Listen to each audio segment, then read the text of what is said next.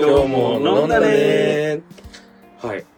ということですね。あのーこの間、ようやく Google の、Google フォームか、を作りまして、ありがとうございありがとうごます。ざいます。あのー作る作る詐欺だったんですけど、ようやくちゃんと作りました。で、早速ですね、あの、そのフォームの方に、お、お便りが、お届きました。ありがとうございます。ありがとうございます。イエイありがとうございます。嬉しい。とりあえずなんか作って、そんな日の経たないうちに反応があったので。あそうなんだそう、ほんとへー一週間経たないぐらいで反応があったので、めちゃくちゃ嬉しかったです。はい。素晴らしい。というわけで、ちょっとそのお便りを紹介しようかなと思いますが。はい。はい。じゃあ山川から紹介させていただきます。おはい。山川さん昔からそういうの得意でした？人前で何かを読むみたいなの。めっちゃ得意じゃない。はい。。頑張りますす。ハードルを下げていただいたところで、気楽に読んでください。はい。えー、お名前、駒込レッドさん。えー、まあ、早速お便りの内容なんですけど、はい。直樹さん、ケントさん、山川さん、こんにちは。こんにちは。いつも3人の居酒屋で話している感じの何気ないトークに心癒されています。うん早速ですが、皆さんは同性同士のカップルにどのような価値観を持っていますか？はい。うんうんえー近年ではパ、パートナーシップ制度なんかもでき、同性愛者が社会的配慮を受けやすくなったりもしていますが、家族や会社などに自身のセクシャリティを打ち明ける同性愛者は限りなく少ないと感じており、えーパートナーシップ制度の恩恵を受ける方もそこまで多くはないんじゃないかと思っています。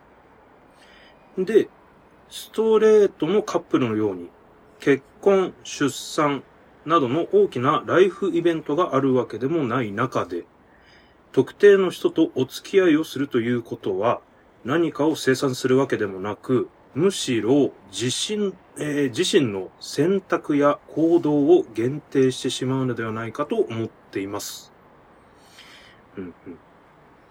で、私自身、過去にパートナーはおりましたが、悩みや愚痴を話したり、誰かに寄り添ってほしいとき、体調を崩した時なんかは友達に相談しますし、セックスがしたいならそういう場所もあるわけで、生きていく上でパートナーがいなければ不自由や孤独を感じる場面がそこまでないので、お付き合いをする目的が、えー言語化できずにいます。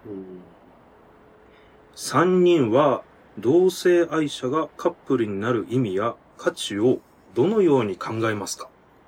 とのことでした。はい。ありがとうございます。駒込レッドさん、ありがあとうございりがとうございま。した。はい。というわけで、まあ、3人は同性愛者がカップルになる意味や価値、どのように考えますか？うんとのお便りです。ね。はい。どうしよう。じゃあ、はい僕から行こうかな？僕から行こうかなってのもあれだけど。うんうんはい。僕は、あの、まあ、今、えっと、お付き合いしている人と大、まあ、3年はいかないかな。えっと、2年半ぐらい付き合ってるんですけど、はいまあ、確かに、えっと、付き合うことに、こう、なんて言うんだろう、その、細かい意味まで見出すと、実は正直、なくてもいい時も確かにあるっていうのは、あの、僕も感感じるというか、あの、うん考えることはあったりするんですよね。その、自分の選択や行動を、自身の選択や行動を限定してしまうっていうのは、まさに確かにそうで、例えばこういうことしたいなとか、何か、あの、どこどこ行きたいなっていうのも、あ、まあ、パートナーの子が嫌がるからとか、パートナーの子に心配かけちゃうなとかっていうので、まあ、あのちょっと控えるっていうのも、もちろんあるから、まあそういう、負の、負負の側面って言い方は ちょっとあれなんですけど、うん。そういう側面があるのは、もちろん思うんですよね。で、僕自身、あの一人で生きられる人と、一人で生きられない人が、あの、付き合うのって結構大変だなと思っていて、うん。その、どうしてもどっちかに負担が、まあ、この場合大体一人で生きれる人の方が、あの、負担に感じがちなんですけど、うん。あの、感じることが多いなと思っているので、割と僕は、あの、その誰かと付き合うときって、その、究極自分がいなくても、その人がやっていける人とか、あとまあ逆に、その、お互い、もうあなたがいないと過ごせないよぐらいの、うん一人で生きられない人同士とか、一人で生きられる人同士の方が、まあ、よく長くつ続くんじゃないかなっていうのは思うことはちょこちょこあるんですよね。んで、えっと、まあ話に戻すと、まあそのカップルになる意味や価値っていうところで言うと、僕は、あのー友人との関係と恋人の関係って結構距離感が違うなっていうのをうん。結構感じてて、うん。あの、友人には話せることも恋人には話せないとか、うん逆に言うと恋人には話せるけど友人には話せないっていうことも僕の中ではたまにあったりするんですよね。うんだからそういう意味で、ちょっと嫌な言い方にはなるけど、まあ使い分けみたいな、はいはい。自分のその心の拠り所の、あの、使い分けっていう意味で、あの、恋人、その恋人と同性愛者でも、まあ恋人関係になるっていうのは、まあ僕にとっては必要なのかなっていうふうに考えてはいますねうん。まあ、ただ、あの、必ずしも必要かって言われるとそうではないとは思うので、あの、こういう主張とか、あの、話、意見があるっていうのはものすごく尊尊重するとこではありますね。っていうふうに考えてますね。距離感の、うん。まあ嫌な言い方するとつ使い分けというか。はいはいはい。うんうんそうですね。まあ僕が結構ね、あの、恋人と友達を割とパキッと分けたいタイプの人間なので、うんその、ゆ恋人関係とうんうんうん友人関係を。じゃあ、ケットさんはあんまり、あの、恋人も友人も一緒の場でこうグループになって、なんか予定を立てるみたいなことはそんなにない？そうですね。逆にちょっとね、うってしんどくなっちゃう時があるかもしれない。ま、だからそういう心の、あの、うっていうのすらもなくしたいんだったら確かに恋人という関係なく、ない状態も、あの、なんていうの、否定はしないかなっていう思いますね。はいはいはい。そうだね。なんか、確かに、それもなんか結構2パターンに分かれるなって今話聞いてて思ったのやっぱその、誰かと付き合った時に、あのーその彼氏さんを今までのその、友人の輪に入れて一緒に過ごせる人と、うんなんか、もう付き合いは変わらないんだけど、彼氏さんとの時間は全然別だから、なんかその彼氏さんとは話したことないみたいな。ああ、うんうんうんうんなんかそれをちゃんと区切ってる、線引きをしてるパターンの人といて、本日も感感想想が終わりましたたね。前もありましたね。すいません。だから、ケントさんは、あれですね、後者のタイプ、そうですね、割と。まあ、あとはですね、あの、恋人いるとね、あの、体調崩した時にすごい、あの、ありがたいなって感じます。本当にわかる。うん。私この33歳になったこの1年間で、あの、コロナにもインフルにもかかりまして、はいはいはい。はいあの、非常にその時には、あの、やっぱそういうのって、まあ、確かに近所に住んでる友達にも頼めなくはないけど、うんやっぱりどこか遠慮しちゃうところがあって、まあもちろん恋人にもね、ちゃんとそういう、あの、遠慮とか、親しき中にも礼儀ありっていうのはあり、うん考えつつ、やっぱりその心の距離感を考えると、恋人の方がどちらかというと、依頼しやすいかなっていうのはうんありま。すね。ちょっとあの、本当に辛いんでこれ買ってきてもらっていいですかみたいな。はいはいはい。はい。なんか、私も、直樹もですね、あのー今、ケントが話してたようなところで、あのカップルになる意味、価値があるって思ってるタイプで、まあ、全部が全部そうではないんですけど、いや自分が弱ってる時に、あの隣にいてもらうとありがたいというか、幸せというか、そういうのって、やっぱ恋人じゃないと成り立たないかなって思ってて、自分はやっぱ昔からそうなん、なんだったかな、こう楽しいこととかは、あの、友達とでもすごいたくさん共有できるんだけど、なんか弱ってるところとか、そういうとこそうに会う人相談する人とかって、友達というよりは、まあ、好意寄せてる人とか、うん。だったなって振り返ると思っていて、そうすると、それこそさっき言った風邪ひいたとか、あとまあメンタル的に落ち込んでるとか、そういう時に、あの、会って、元気をくれる人っていうのは、恋人に。なるなと私は思います。ので、なんかやっぱり友人では、こう、友人からはこうもらえないものを、こう、もらえる人っていう意味で、まあ誰かと付き合うというか、パートナーになるというか、カップルになるっていう価値はそこに個人的にはあるかなと思います。まあ、もちろんその、あの、付き合ってる人と楽しいことをするっていうのも全然それはそれで。ちゃんと素敵なことだと思うんですけど、そうね。風邪ひいた時とかに、あの、差し入れを届けてもらったりすると、めちゃくちゃ嬉しいかも。うん。本当に、うん。生きながらえる。いや、本当にそう思う。うんうん。だからなんかね、自分あんまり体調崩した時に、あの、SNS に発信しないかも。そうですよね。はいはい。なんか結構、あ、別にその人たちがどうこうって言ってるわけじゃなくて、その価値観の違いだと思うんだけど、その体温計を上げる人たちいるじゃないですか、一定数。あとさ、点滴あ、点滴もいらっしゃる、点滴もいらっしゃるかも。知らぬ、見知らぬ天井とかね。点滴もいらっしゃるかもしれないんだけど、なんか、多分まあそれで、えっと、それを見て、えっと、心配する、えっと、コメントとか、まあ、メッセージなどがその人に言って、で、その人がそれで勇気づけられるんだったら、それは全然いいと思ってるんだけど、なんか自分はそういう時になんか SNS で、なんかそれを発信して、でもそれを発信するっていうのはやっぱりそこに対して、あの、心配とか、なんか励ましのコメントを、がもらえたらいいなって思ってるから、それをアップしてると思ってるので、自分は。うんだからそういう観点だと自分は弱ってる時に SNS にこう不特定多数に発信するってことはしないかな。うーん。付き合ってる人にだけまずは連絡するかもねそうね。ううん。っ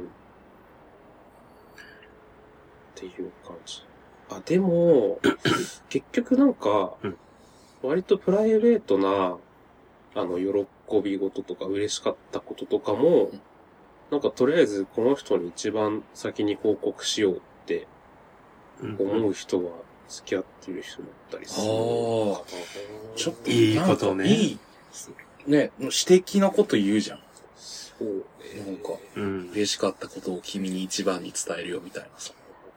まあ、そうね。付き合ってるだしね。うん。まあだからなんかそういう優先順位が一番最初になる人うんうんううんん。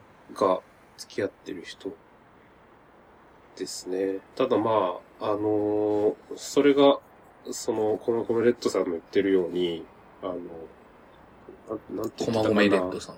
え？駒込レッドさんだよね。うんうん。うん。が言ってるように、えっと、なんだっけ。なんて言ってたかな。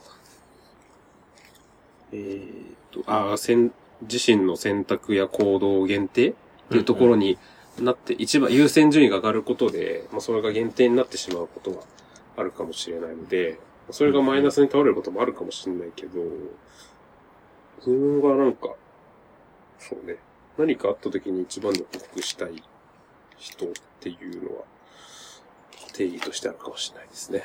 はい。うんちょっとあまりまとまってないことをだらだらと話しましたけど、山川さんどうですか？えっとですね、山川ですね、これ、事前に共有されまして、はい。いろいろ考えたんですよ。はい。うん。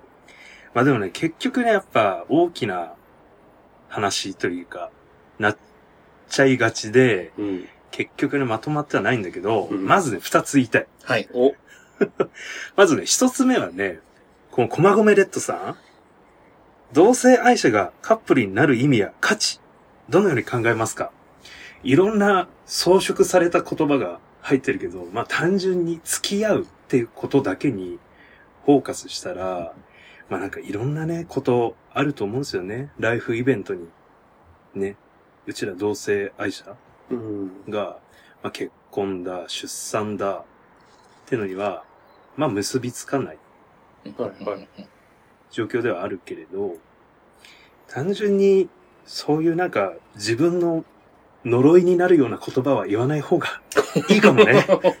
あの、付き合う意味とか、あのね、結構自分もね、あの、悩んでいた時期がありまして、結構なんか付き合った人がヘビーな人が多くて、うんなんか付き合うって、人の人生背負ったりするんだなって思って、はいはいうんうんはいはい。うん。なんかいざ、もう足が動かなくなっちゃうかもとか、うん。そういうことをね、実際間近で見たりうん。すると、やっぱ単純に好きでチュッチュ付き合う。も素晴らしいけど、うん。付き合う中でのいろんな、ね、いざ、いざこはいざを差をいろいろうんうんありますけど、結局ね、もし何かのきっかけで付き合いたいな、もう一回誰かと一緒にいたいなって思った時、なんか、この駒込レッドさんの書き方的にはなんかちょっと恋愛に疲れている感が、にじみ出ていて。そういう時は、あんま深く考えず、自分の呪いになるような方向には考えない方がいいと思います。経験者ダン。まあ、付き合いたいと思った時うんが、付き合うタイミングだと思うしう、んその時思ったことが、駒込レッドさんの答えだと思います。はい。まずそれが一つ目。はい。で、二つ目としては、今みんなの、なんか、意見の中にもあったけど、やっぱり付き合う時の、なんか、ありがてえって思ったタイミングって、やっぱ結構弱ってる時、うんもしくは病気になった時、うん。っんていうところで考えると、まあ今の、同性婚っていう、まあキーワードもうん。この中にあったけど、今さ、パートナーシップ制度ってあっても、うん。結局それ法的に認められた関係ではないからさ。例えば弱った時、まあ例えば病院、うん。入院したって時に、まあ法的な関係ではないから、うん。まあ面会できないうんとか、うん病状が聞けない、う。うんん説明を受けられない。うん。やっぱね、そうなんだよね。人生に直結してくるんですよね。やっぱり、そうなんだよね。付き合う意味を考える。プラス、自分はこのお便りを読んで、同性婚とかそういう制度、ううんん。法律？っていうものはもっと整備されるべきだよなとは思った。おうーん。なんかね、同性愛者をもっと認めろってわけじゃなくて、うん。もういろんな人がいる世界なんだから、うんいいじゃん。なんかあの、慎重に考えなければいけないとか言われているけれど、それって今まで言えなかった人がただ挙手しただけだったり、今まで声を出さなかった人がただ声を上げただけだから、それは世界が歪になったわけでも、うん。社会がめちゃくちゃになったわけではなくて、もともとそういう世界だったんだよっていうのは、最近すごく思っている。るそうだね。関係ない人は結局関係ないか。らうん。ね。出来上が関係ないもんった、制度が出来上がったところで。そうなんだよね。うん。なんかね、2013年、ニュージーランドの元議員の人が、ああ、まあうん。ニュージーランド2013年に同性婚が、はい。まあ、採決されたんだけど、うん。その時の最終スピーチが、うん。やっぱすごい有名なのがあって、うんうんうんその中でも言われてる、やっぱ、あの、これは愛する同性婚っていうのは、愛する人たちが、まあ、結ばれるためのものであっうんて、その人たちにとっては素晴らしいもの。うんうん。それ以外の人にとっては、今までの世界には何も変化は生みませ。うんんうんやっぱりそれはね、真理だと思うんだようんうね。んうん。まあ、それなんで、まあ何が言いたいかっていうと、なんだろう、駒込レッドさんが悩む中に、同性婚とかそういう社会的なシステムうん。の部分が、もしネックになっているのであれば、みんな、選挙に行こうぜっていう考えに私は落ち着きましたな。るほど。駒込レッドマジ、サンキュー。考えさせてくれて、あ、でも本当になんか、なんだろうな、えっと、あんまり、こういう話を、なんか、インプットすることがあっても、それを受けて自分からアウトプットする機会って、うんないね。今までなくて、で、しかもこういうなんか、友達とこんな話題についていろいろ話すみたいな機会って、うんほぼほぼなかった気がしてきて、そう。基本おちっぽの話かね。あの子いける可愛いとか、あ、最近大阪のあの子がいいわよ。わかる、この子尊いのよ。そう。それで私たち十数年来ちゃったからさ、そうそうそうそう。今こそよ、話すべきなのよ。そう。だからなんか、そういう機会をいただいたことにお便りをもらったことで、はい。大感謝です。そう、それ、まずそこがめちゃくちゃありがたかったです。はい。ので、改めて、ありがとうございますと、ありがとうはい、ございますお伝えしておきます。まあ、これで答えになってるかどうかは、まあ、さておき。ねごまごめレッド。自分に正直になりなよ。違う。違ったか。あのちょっと違ったね。まあそうね。あの、山川さんの意見は、まあ、あの、すごく素敵な意見だと思うし、あの、一人の人の意見としてめちゃくちゃ尊重、えっと、されるべきだと思うんですけど、まあ、このごめレッドさんが、山川が思うほど悩んでるかどうかちょっとわかんないけど、一応 見るだけで、すごい、すごい悩んでる人認定してたけど、なんか、ここまで自分の、こう、今の現状に、こう、うーってなってるかどうかちょっとわかんないんですけど、だって長文なんだもん。じゃあもうもっとさらっと書けや。いやあ、でも、ごめんなさいこれ、ごめんなさい。あの、読み上げて、そうですよね。あの、るから、ちょっとあんまり伝わりにくいかもしれないですけど、あの、お便りの全文をね、こう、まじまじと見ると、すごい、なんだろうな、構文がしっかりしてて、あの、すごい、なんか、なんだろう、人に何かを、こう、要点よくまとめて伝えるの上手い人なんだろうなって思いました。うんちょっとお便りの、すごい、内容とはあ外れますけどの、あれだよね。嫌なとこついてくる国語の先生みたいな書き方。嘘。赤ペン先生みたいな。赤ペン先生がお便りを出したら、みたいな。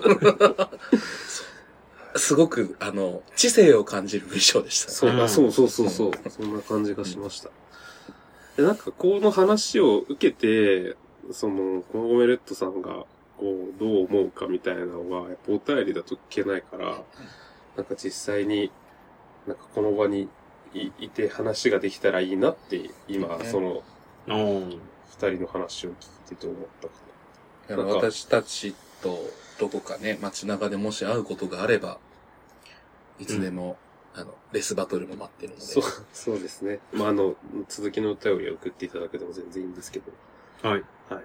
ちょっと、ぜひはい。伝わ、あーと、聞きたかったというか、投げかけた内容にちゃんと返せてるかどうかわかんないですけど、はい。ありがとうございました。ありがとうございました。はい。で、あれですね。あのーお便りいただいたのをそれはそれとして、まあ、この間あの、カエニーパンは噛まれるの中で紹介していただいたおかげで、結構、よ、陽キャの私たち。そうそうそうすごかったね。再生回数が一時的にブワーッと伸びて、やっぱ人気番組であの紹介してもらうっていうのは、こんなにも影響があるものなんだあやかってこ。ありがとうございますあ。やかってこ。と思いました。私だけ面識ないんだよね。あ、そうどっあ。でも、あの、自分レフさんとは面識ない。あ本当？そう、ちゃんと話をしたことないから。まあ、あの、シュウさんの方はね、えっと、伊勢に行って、お礼参り、お礼参り？お礼参り？って誰か？そうねあお礼参り？来たぜ、お礼参り。ちょちょちょ今、伊勢ってこっからここまで全部あの、まあ、あの、挨拶行けるんですけど、まあ、レフさんともね、どっかでお会いできたら話がうんうんできたらいいなとは思います。で、また、ちょっと別でですね、あの、YouTube で、ふざけが、ふさぎがちっていう、ふざけがちで。言ってないそんな風に思ってんの？直樹くん。ふさぎがちっていう番組がありまして、と、その、さいがちの最新回というか、まあ、今週かな？あの、公開されたところで、えっと、ささんが、新宿ナンセンスを聞いてますといえ、ありがとう、いう話をしてくれてはい。いました。うん。で、あの、プレゼントを誰かと買いに行ったことありますかみたいな話をしてたんですけど、うんうんもうその話をね、番組の中で取り上げてもらってましたね。ね。結構みんな、いろいろ、やっぱご意見をお持ちで、そうですね。まあでもなんか、あの、基本的には、えっと、まあ好きな人のものは、なんか誰かと一緒に買いに行ったりとか、誰かに助言を求めることはしないっていうところは、みんな共通で一致してたかなっていう気はします。はいそんなやつ、論外って言われてたそうそうそうの、マジで笑った。強い女すぎる、この3人と思って。そうですね。その後にさらっとさ、うんあの、その投資をしてくれたさ、あの、ふささんが、うんでも、このラジオやってる3人とも彼氏いるんだよね。うちらは誰もいないのに、ってボソッと言ってたのがすごい、そうねあの印象的な回でした。だからすごい、なんか、いいこと言ってても、全部、でもこいつら彼氏いるんだなって言って、あの、そういう、えつ、なんていうの、オチになっちゃうって、あの、彼は感じていたそうなんで。すみません。やめなよ、番組同士で喧嘩するの。プロレスみたいな。うわーうらーみたいな。そうですね。はい。なので、あの、下げがち YouTube でで調べたら、えっと、はい見れると思うので、よかったらぜひ見てみてください。はい。そんな感じで。はい。はい。じゃあ、せーの。じゃあまたねー